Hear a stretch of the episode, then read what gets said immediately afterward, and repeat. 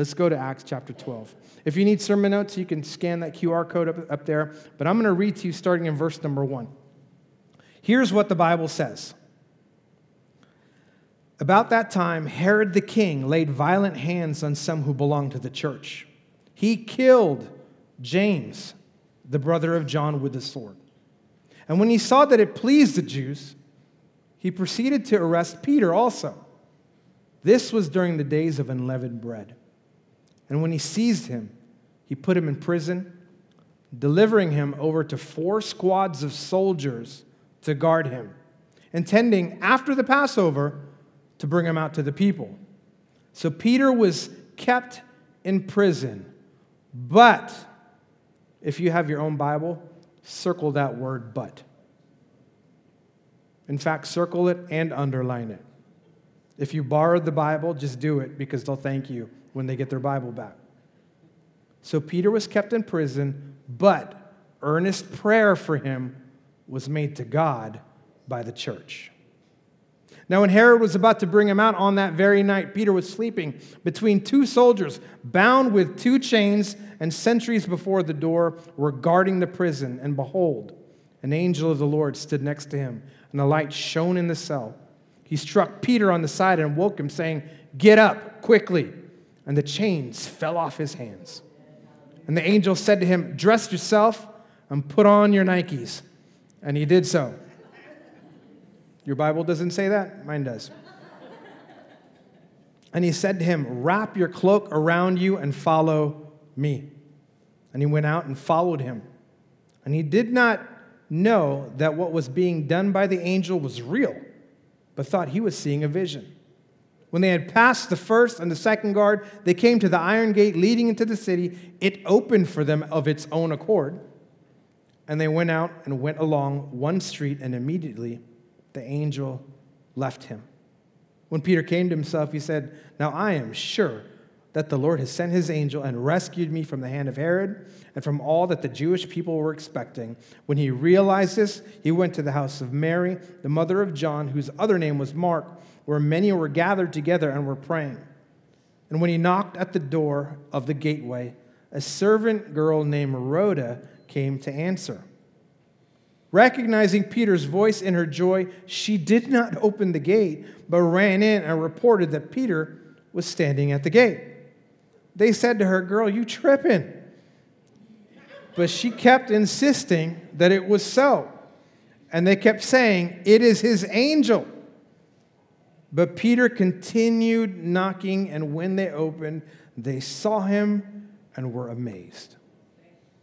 But motioning to them with his hand to be silent, he described to them how the Lord had brought him out of the prison. And he said, Tell these things to James and to the brothers. Then he departed and went to another place. Somebody say amen to God's word. Holy Spirit, would you challenge us today? Would you give us a picture today, God, of what you want us to see? We thank you, God, that faith comes by hearing and hearing by the word of God. We lean forward, expecting from you, Holy Spirit. May the words of my mouth and the meditation of my heart be acceptable in your sight. We honor you. We love you. In Jesus' name we pray. And everybody said, Amen. Amen. This is a picture of community. Really quick, just by review, let me give you the mission of our church. We'll put them up on the screen. Will you read this with me? So those far. This is why we exist to connect, those, to connect those who are far from God to life in Christ. Your connection does not mean, well, I'm, I'm saved or not saved. There's people that are saved that are distant from God. I'm going to say that one more time. There are people that are saved that are distant from God. I feel like the role of the church, at least neighborhood, is to link arms with you and walk you back into the presence of God until you are linked arms with God Himself. And then we'll keep walking with you. We can walk arm in arm with the Lord together. Somebody say amen to that. How do we do that? Well, we have three values. The first value is this Put it up on the screen for me, Sam. There you go. We prioritize the presence of the Holy Spirit. The Holy Ghost has to be in there. You know, there is no church apart from the Holy Spirit. There is no word without the divine inspiration of the Holy Spirit. This is God breathed. This is Holy Spirit breathed. This is why we have this. So we prioritize that. Didn't Jesus say it's to your advantage that I go away? Because if I don't go away, then the promise of the Father will not come. But I'm going to go so that you will be endued with power from on high. Somebody say amen if you're thankful for that. The second value is this we live by the word of God. Everything that God says, we do. Somebody say amen to that. Man cannot live by bread alone, but by every word that proceeds out of the mouth of God. You and I have the luxury of having this canonized Bible in our hands. You know, the apostles and the prophets did not have this, yet we do. And we cannot let this just sit on the shelf and gather dust. Somebody say amen to that. You need to open your Bible. Don't wait for me to tell you to open your Bible on a Sunday morning at 10 a.m. You should open your Bible throughout the week. Why? So that you can have time spent with God. The early bird gets the word, is what I say. Wake up early, get you some of that, what God is saying. Gobble it up, ingest it. Meditate on it day and night. Do not depart to the left or to the right. This will save your life. In fact, this will make your life so much better. I don't read this for historical purposes. I don't read this to check this off my list. I literally read this because every time I do, I'm spending time with God. Me and him have a standing appointment in the morning, and I always make sure to make that appointment. I orient my life so that I can do this with him. I don't fit him in. Some of us need to learn that lesson. Somebody say amen to that. Don't try to find the moment where, oh, you know what, when I, if I can make it, yeah, I'll, I'll fit. No, you fit him in and then fit everything else around that and watch what happens in your life. Psalm 90, verse 12, is a life verse for me. Teach us to number our days so that we gain a heart of wisdom. If you would teach yourself to organize yourself and to do the things to prioritize God, He will always make things work. Seek first the kingdom of God and His righteousness, and everything else that you're tripping about will be added unto you. Last value is this community is the context by which God grows us. So we value the gathering. Hebrews 11:25 says, "Do not forsake the assembling of yourselves, as some do." I don't believe in that, well, you know what? I just I like to choose to have church by myself in in nature. That's really convenient because you don't need to forgive anybody when the trees have offended you. I think community is meant for you to be sharpened and to practice some of these things that God is showing you. If the Lord tells you, son, you need to, you need to forgive, it's the hard thing to do, but you do that in the presence of other people, other believers. Iron sharpens iron, and so one man sharpens another. Iron doesn't sharpen by itself, it needs the rough friction and sometimes butting of heads with other believers before you come to the realization hey, there's something more important. We should be known for the way that we forgive people. It should be like a world class thing when people look at us. Those Christian people, man, jeez, they're some of the most forgiving people I've ever met.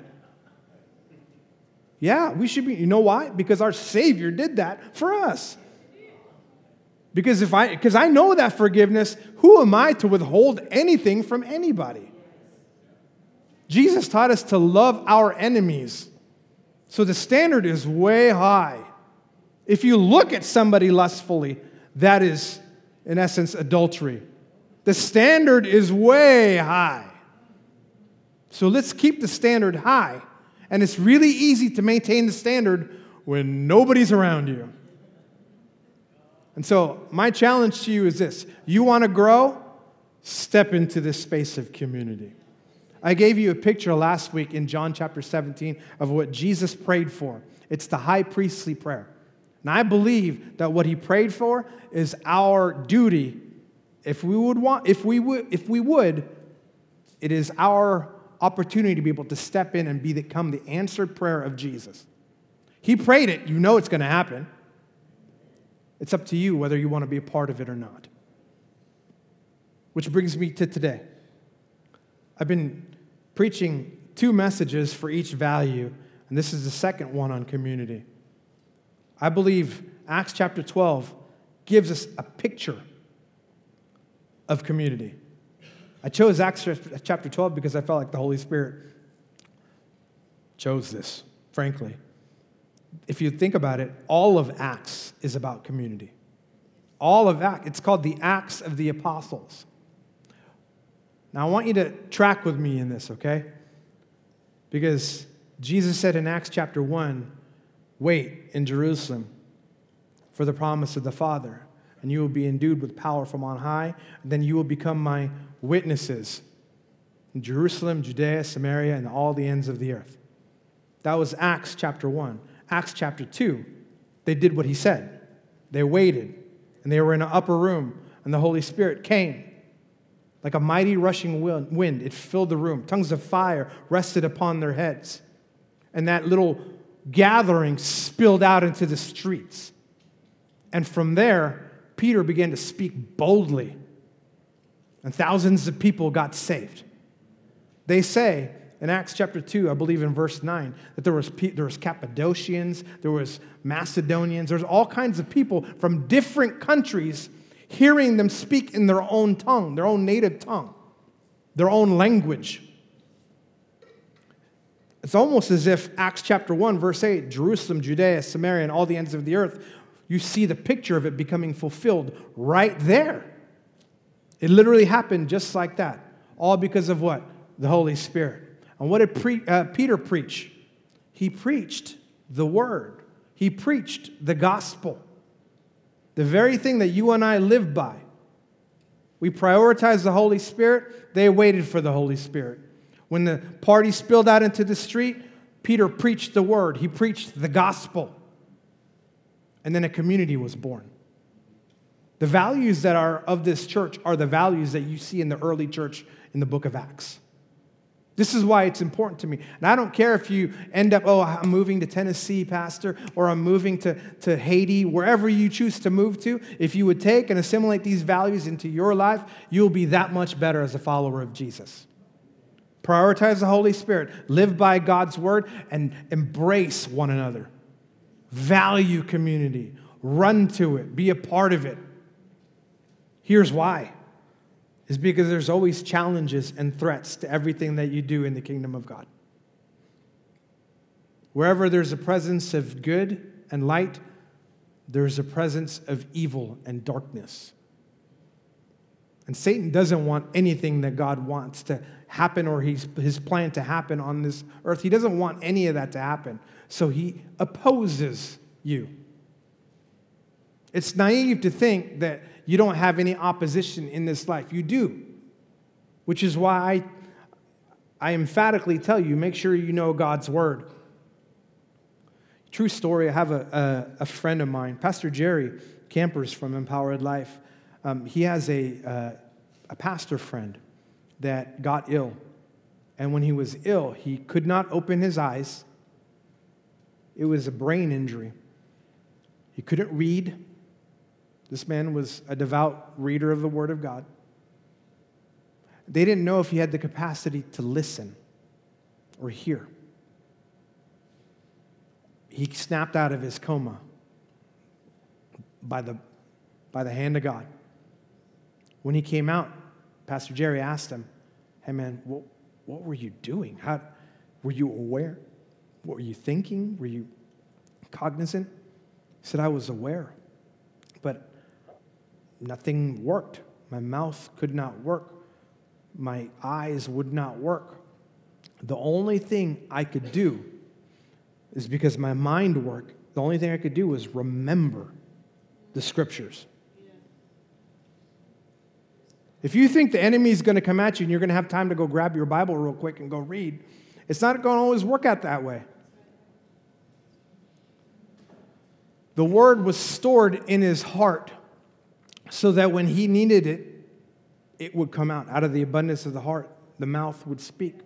In his mind, he's because his mouth wouldn't work, he would speak the word of God that he knew in his mind.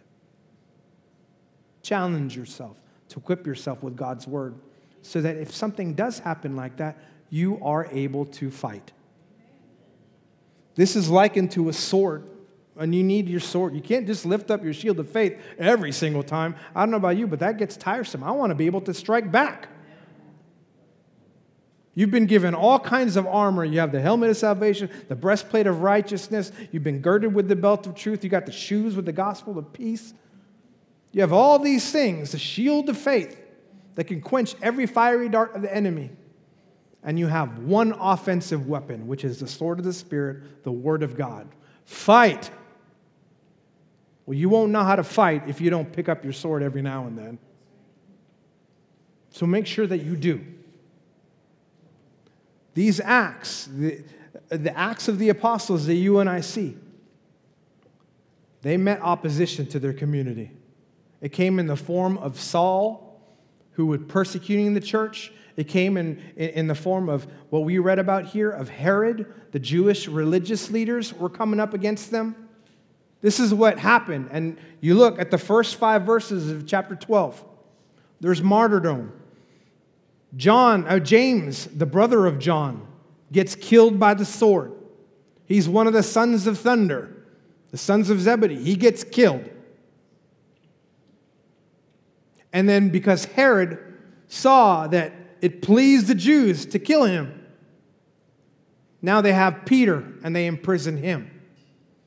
Here's the, the, the, the crazy thing it was during the season of the Passover. And so, you know, in the season of the Passover, they don't, it's against Jewish law to spill any blood or to, to, to condemn anybody to murder. So they did, they made sure that during that week, they didn't touch him. There's martyrdom, there's persecution and imprisonment that had happened. And it's not unlike today. That is still happening today. You think somebody making weird comments or, or uh, inflammatory comments on your, on your scripture Facebook post is, is persecution? That's not persecution. People rolling their eyes at you when you mention God, that's not persecution. The church truly experiences persecution, but because we're ill equipped to be able to handle these things because we don't know the plan of God, then we kind of we kind of sink back. And my question is during persecution and people are against you, when the enemy comes against you like a flood, how do you respond? What do you do to respond? Well, you get the picture of how they responded here. James get killed, gets killed, Peter gets imprisoned. If you think about it, the community of faith, the early church, is probably going, What is going on? Remember in COVID when everything was shut down? No, you can't go to church. Everything was like, Whoa. Everybody freaked out for a while. Yet here we are. We see the same thing. Peter is in prison. And here's where everything changes it's in verse number five. You see, you see James get killed, you see Peter imprisoned, and then you see how the church responds in verse number five. They kept Peter in prison for that week of the Passover, and it says this So Peter was kept in prison, but earnest prayer for him was made to God by the church. This is a turning point in this story. What does the community of God do when one of their beloved gets imprisoned for propagating the good news of Jesus, they turned to prayer. They gathered in prayer. When everything is coming against them, there's the big but. But earnest prayer was given to the church. earnest prayer. That's a Greek word called ektenos. Do you know what that means? It's only been used three times in the New Testament in the Greek. It means to stretch a muscle beyond its limit. That's earnest prayer. To stretch a muscle beyond its limit. Like I can go this far. But if I were to reach this, that's really stretching it. It's that kind of prayer that they're describing. Luke 22, I think it's in verse 44, when Luke, Dr. Luke, remember he's a physician that wrote the gospel, he describes what Jesus was, how Jesus was praying in the garden. He says that Jesus was in agony and he prayed earnestly, so much so that the, it looked like beads of blood were dripping where sweat should have been. That's earnest prayer. In 1 Peter, um, Peter conveys how we should love one another with that same stretching. There's people that, you know, I could, some of y'all are challenging to love, I'm not going to lie. You make it hard. I know sometimes I do too. But I'm willing to be stretched beyond what I'm comfortable with in order to make sure that I can demonstrate the love of God to you. That's prayer. And I want us as a community to make sure that we think of prayer in that way. It's not, yeah, okay, man, I'll pray for you whenever I can get to it. And then by the time you walk away, you forgot that, you, that they asked for prayer. That's why I always pray right away. If you ever see me like, hey, will you remember to pray for me, Pastor? I was like, let's pray right now. Because this thing don't work as well as it used to. So let's handle it right now in case I forget later. I'm stretching what normally would be comfortable in the moment. Would it be more comfortable to just, yeah, I'll get to you later? Yeah, that's more comfortable. But I'm stretching myself beyond my abilities to go, no, let's pray right now. That is earnest prayer. Somebody say amen to that. Prayer can turn the tides of any storm.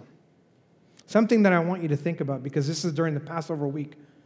Peter was in prison at the very beginning of the Passover week. And they weren't going to touch him until after the Passover. So note that this community of believers didn't pray for a moment, they prayed for a week. They prayed for a long time. Earnest prayer is not something that you do really, really quick. It's something that you continually do. You're okay with it invading your Tuesday, Wednesday, Thursday, Friday, Saturday, Sunday. You're okay with that. That's earnest prayer. Earnest prayer is going back to the prayer that you prayed for the other day until you actually get an answer. That's earnest prayer. Most of us stop. Okay, I prayed. What else is on my agenda for today? These guys prayed.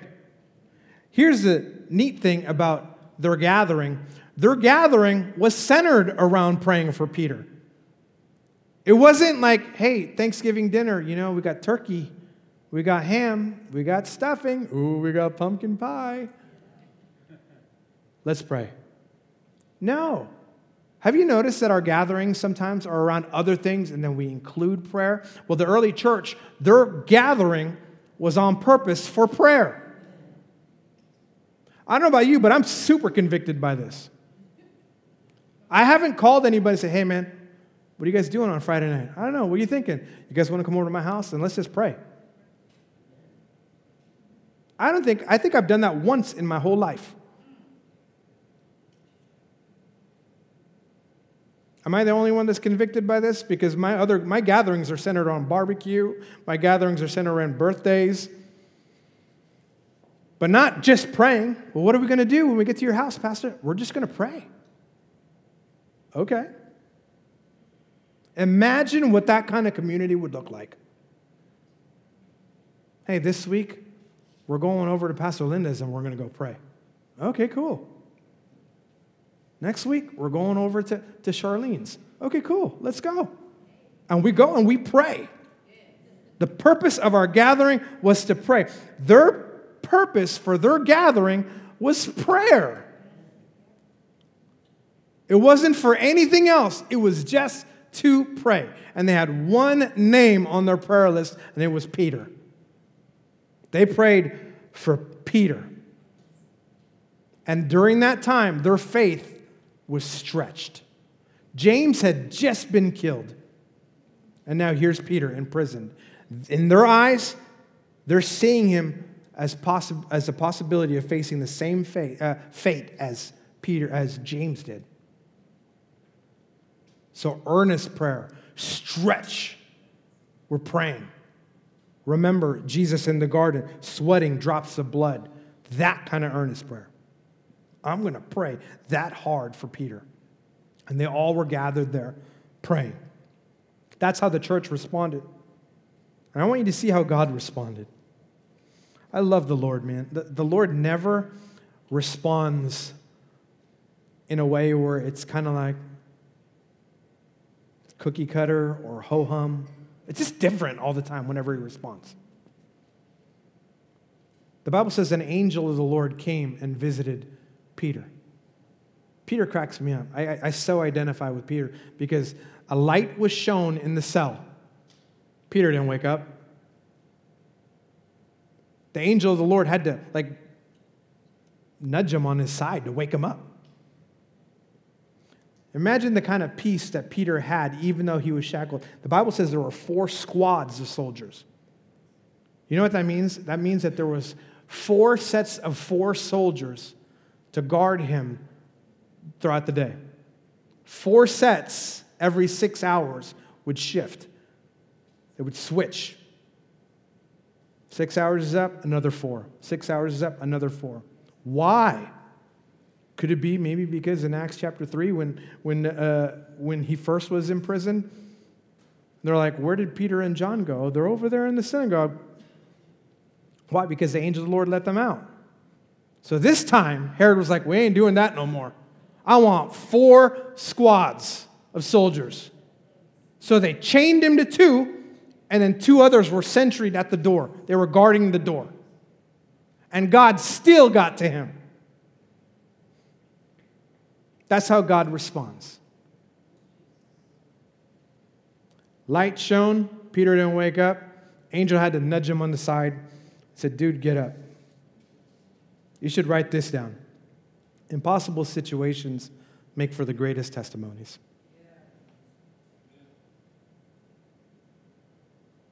I keep thinking of the people that were faced with the Red Sea. Remember when Moses was leading them and they got to a point where they couldn't go anymore? Enemies behind them, seas in front of them. Can you imagine the testimonies that came from that? That had be wild. Man, you should have seen it. Like we thought we were dead. Those Egyptians were on our heels, and then here we are, we're facing the Red Sea, and then I see Moses go over there and talk to God, and somehow, someway, the seas part, and we're walking on dry ground. I saw fish. In fact, I stuck my hand in the side of the water and pulled a fish out. I would have. I don't know if they did or not. Impossible situations make for the greatest testimonies. And then here's what the angel said to Peter. He struck him on the side and woke him finally. And he says, Get up quickly. And then the chains fell off. Get up quickly. And then the chains came off. Some of you won't get up until the chains come off, but you need to get up, and then the chains will come off. You know, God wants to partner with you, He doesn't want to do it all for you. He did it all for you already on the cross. At some point, you just need to get up. You want to know how to, how to break chains in your life? You get up. Not just get up, get up quickly. When you're ready, just get up. How many times have you been sitting there? I do this all the time in the afternoon, about two o'clock. My doctor calls it siesta time. I'm sitting there going, I don't want to take a nap. I'm too young to take naps like that. So, you know what I do? I tell them, get up, get up, get up. And so then I get up. God will take care of the chains if you would just get up quickly. Here's how it happens you hear the word, you respond, and then the chains will fall off. You hear the word, get up quickly. You respond, then the chains come off. You're struggling with something right now? Hear the word, and get up quickly. Get up. Stand up. Start moving in the direction of God. And watch, those chains won't be there anymore. You and I are meant to participate with God in the miracle. We don't just sit on the couch and hope that He adds zeros to our bank account while we're laying there, half asleep, watching TV. You are meant to participate in whatever miracle that God is doing. They did this as individuals. Peter did it by himself, and, and eventually the community of, of, of uh, faith would do the same thing as well. Notice that the angel of the Lord told Peter to dress himself. The, the angel of the Lord told Peter to put his own shoes on. The angel didn't go. All of a sudden, Peter's like, you're like George Jetson going through the conveyor belt. It wasn't like that. No, he said, You get dressed, you put on your shoes. I'll take care of the chains if you just get up, get dressed, and put on your shoes. And then he did. And then that happens, and then what does he say to him? He says, Follow me. I love verse 9 because it just shows how, how to the point Peter was says, The angel said to him, Dress yourself, put on your sandals. And he did so.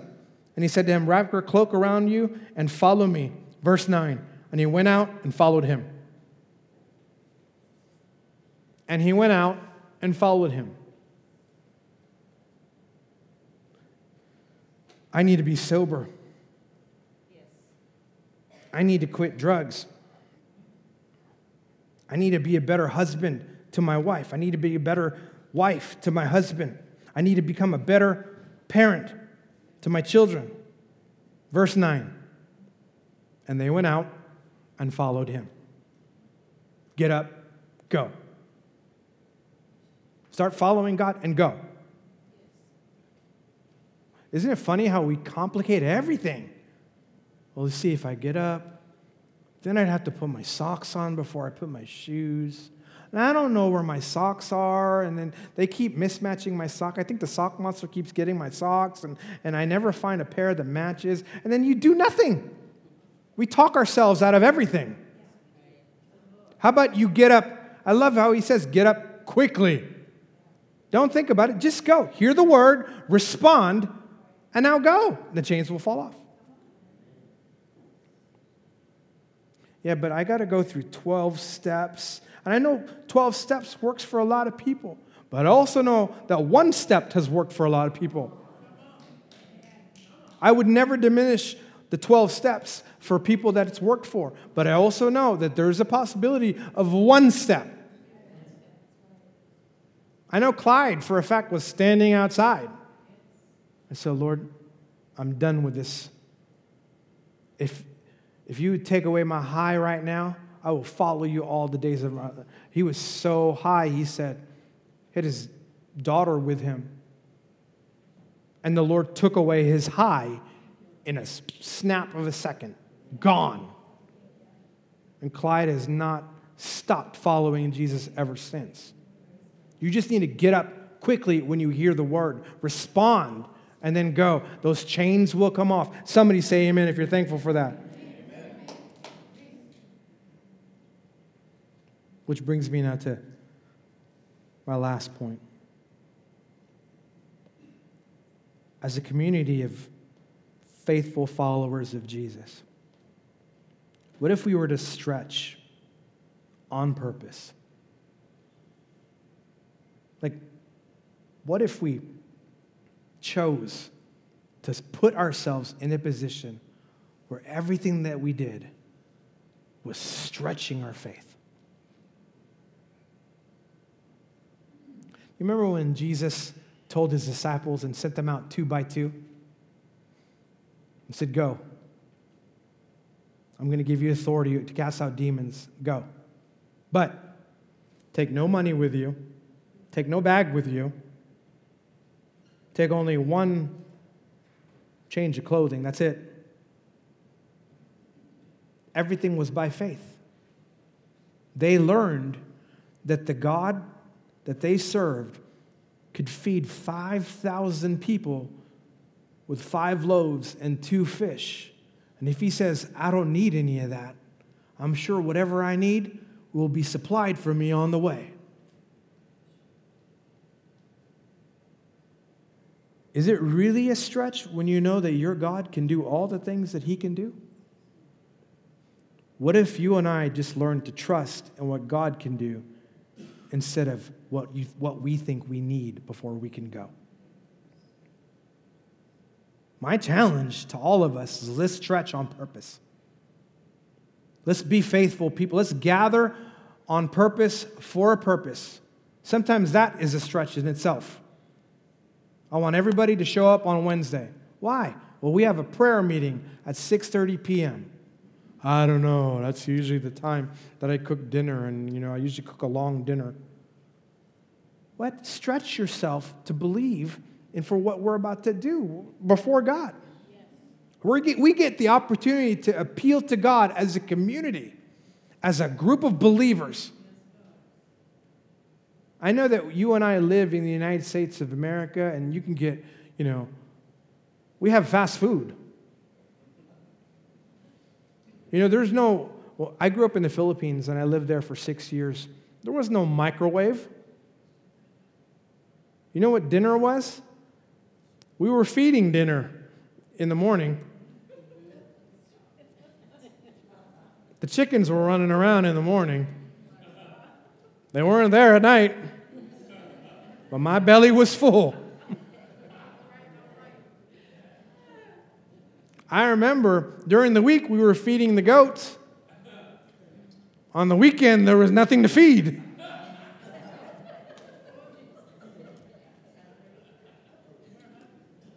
Did you know that you can get your meal, at least you used to, for free at Del Taco if, you're, if the minute timer went, goes beyond like five minutes or two minutes? You used to be able to get a free meal. Aren't we so spoiled that if we don't get our food in two minutes, Remember, remember um, the Domino's delivery? 30 minutes or less. Spider Man couldn't even deliver in 30 minutes or less. Their pizzas were free. Like, we're so a people of convenience. What if stretching looked like I'm going to inconvenience myself on a Wednesday night and come to the prayer gathering? We have that every Wednesday at 6:30 p.m. Amen. We, we pull out a, a, a dry erase board, and there's a lot of things that are listed on our dry erase board as to what we pray for. And we pray for all of them. For those of you guys that are wondering, well, do you guys come here and pray all night? Just to put you at ease, it takes an hour for us to pray. Oh, I don't know if I can spare an hour. Stretch yourself. Stretch yourself.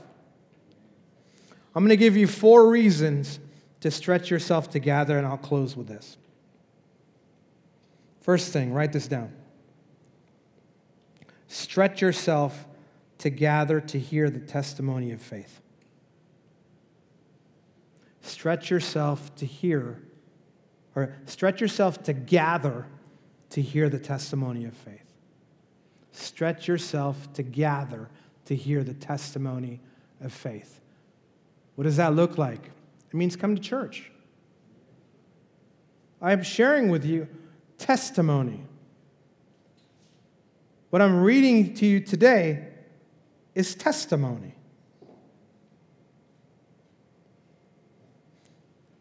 We overcome by the blood of the Lamb and the word of our testimony. You want to fuel your faith?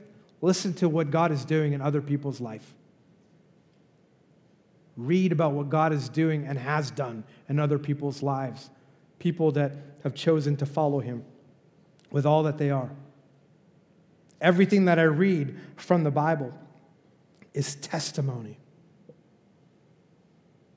You, my friend, are a living epistle. There's so many things that you can say that God did this in my life. When you come to the gathering, when you come to the assembly, when you choose to meet together in church, imagine what would happen if you shared what God did during this week with, with everybody else. So stretch yourself to gather to hear the testimony of faith. Second thing is stretch yourself to gather to pray for a testimony of faith. Come to the prayer meeting. When was the last time that it wasn't about the food or about the game? But the purpose of the gathering was strictly to just pray. Stretch yourself to gather to pray. And before you sit there, well, I'll, I'll, I'll, I'll gather with people to pray if someone were to invite me. What if God was telling you to go invite other people? Isn't that funny how like we kind of make it, okay, I'll stretch myself, but then you're not really stretching yourself? You're waiting for somebody to say something, then you'll stretch yourself? How about you do the inviting? Hey, man, can we get together? Just pray? Yeah. I have a pastor friend that I, I, I mentor, I disciple, and I invited him to go on a prayer walk with me because I learned it from my pastor. My pastor used to wake us up at 5 o'clock in the morning. Back then, that was God awful early in the morning for me. And we would walk and we would pray and we would talk. So he asked me, you know, hey man, would you be willing to do that? I said, absolutely. He's young, Pastor, so he doesn't wake up at 5 a.m., he wakes up later. But I stretched myself to go do that with him because I think it's important. We pray for a testimony to be able to share. Everybody that's on the board that we pray for, it's an amazing thing when we can erase things off the board because we know that God answered them. That's a testimony. We pray to hear a testimony of faith. Third thing, we gather to be amazed what we bear witness to. It's those things, you know, that you and I get to come here on a Sunday morning and then you, man, how you doing? How's your week? Oh my gosh. I've got something to tell you. You know my friend that was that I work with that's not saved that you and I have been praying for? Guess what? She's sitting in the back. She came to church with me today. We gather to be amazed by that. It looks like this, and, and I've said this many times, but it's like, you know, remember that passage of scripture where, where uh, the dad was like, Lord, help, I believe, but help my unbelief. I believe, but help my unbelief. It's almost like you pray, and it's amazing because you pray and you go, I believe, I believe, God, you can do it. I believe, I believe. And then he does it, and you go, I can't believe it. He did it. It's amazing. And nobody personifies that more than this servant girl named Rhoda in the Bible. She's a young girl that Peter, the person that they were praying for, starts knocking on the door, and the maidservant girl goes, This is who we're praying for. This is Peter. She was so amazed that she didn't even open the door. She turned around and ran back inside and told everybody, guess what? Peter's at the front door. And it's amazing to me because they were praying and believing God, but they didn't believe Rhoda. He's at the door. No, it's just his guardian angel. You young little girl of little faith. Come on, your faith is still immature. Don't talk like that. No, it's Peter. No. And they debate amongst us. Can you imagine Peter? They have a prayer meeting for Peter, and Peter can't even get to his own prayer meeting. He's not even. And the answer to your prayer is right here, bro. Just open the door. The Bible says that when they opened the door and they saw that it was Peter, they were amazed. I can live from moment of being amazed to amazed to amazed. It's so rich and it's so good. It fuels and it feeds my faith. I love people. Shit, guess what, man? You won't believe what happened to me. When they lead with that, you're like leaning in, like, you know. And then when they bring you the testimony about what God did, then it's almost like fire to, to, to your faith. You get zeal. You, you, you're like, man, the God I serve is way better than anything else. We gather to be amazed to what we bear witness to. And lastly, the first three were we gather, we gather, we gather. The last one is based on verse 17. We scatter. I think it's great for the church to be gathered. There's so much power in the church to be gathered. But also, there's a moment where the church has to be scattered. We scatter to tell others about all that God has done. It doesn't just stay here, it's meant to go beyond here. Peter motions to them. He begins to tell them what God did. And he tells them, Go tell the brothers. Verse 17, he says, Go tell, tell these things to James and to the brothers. In other words, go tell other people what God did. I was chained to two guards, two guards in the front. The angel of the Lord said, Get up quickly. So I got up, and the chains fell off when I got up. He told me to get dressed, so I got dressed. Told me to put on my, my sandals, so I put on my sandals. We walked out, there was an iron gate that was locked. As soon as we walked out there, that thing just opened like it was an automatic door or something. I thought I was dreaming, you guys. So I kept walking and I realized I'm in Jerusalem. I'm in the city. I'm not dreaming. So I went to Mary's house because I knew you guys were gathering here to pray. Mary, the mother of John Mark, the same guy that wrote the book of Mark. We need more houses like Mary. Somebody say amen to that. Where Mary would invite people over to her house to go and pray. And then he tells them this story, and he says, Now go tell James and the brothers. And they did.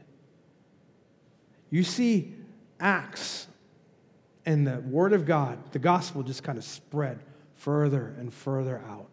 All because why? Because the church would begin to tell other people about their testimony, this eyewitness told another person who has an eyewitness of God doing something incredible as well. And next thing you know, the testimony of God begins to grow and witnesses begin to scatter all over the world. And here we are in Henderson, Nevada, sharing the good news about Jesus. That is what community looks like. That is what you and I are part of. That is something that you and I ought to lean to and press into more and stretch ourselves where it needs to be. Somebody say amen to that. Amen. Bow your heads. Let's, let's pray.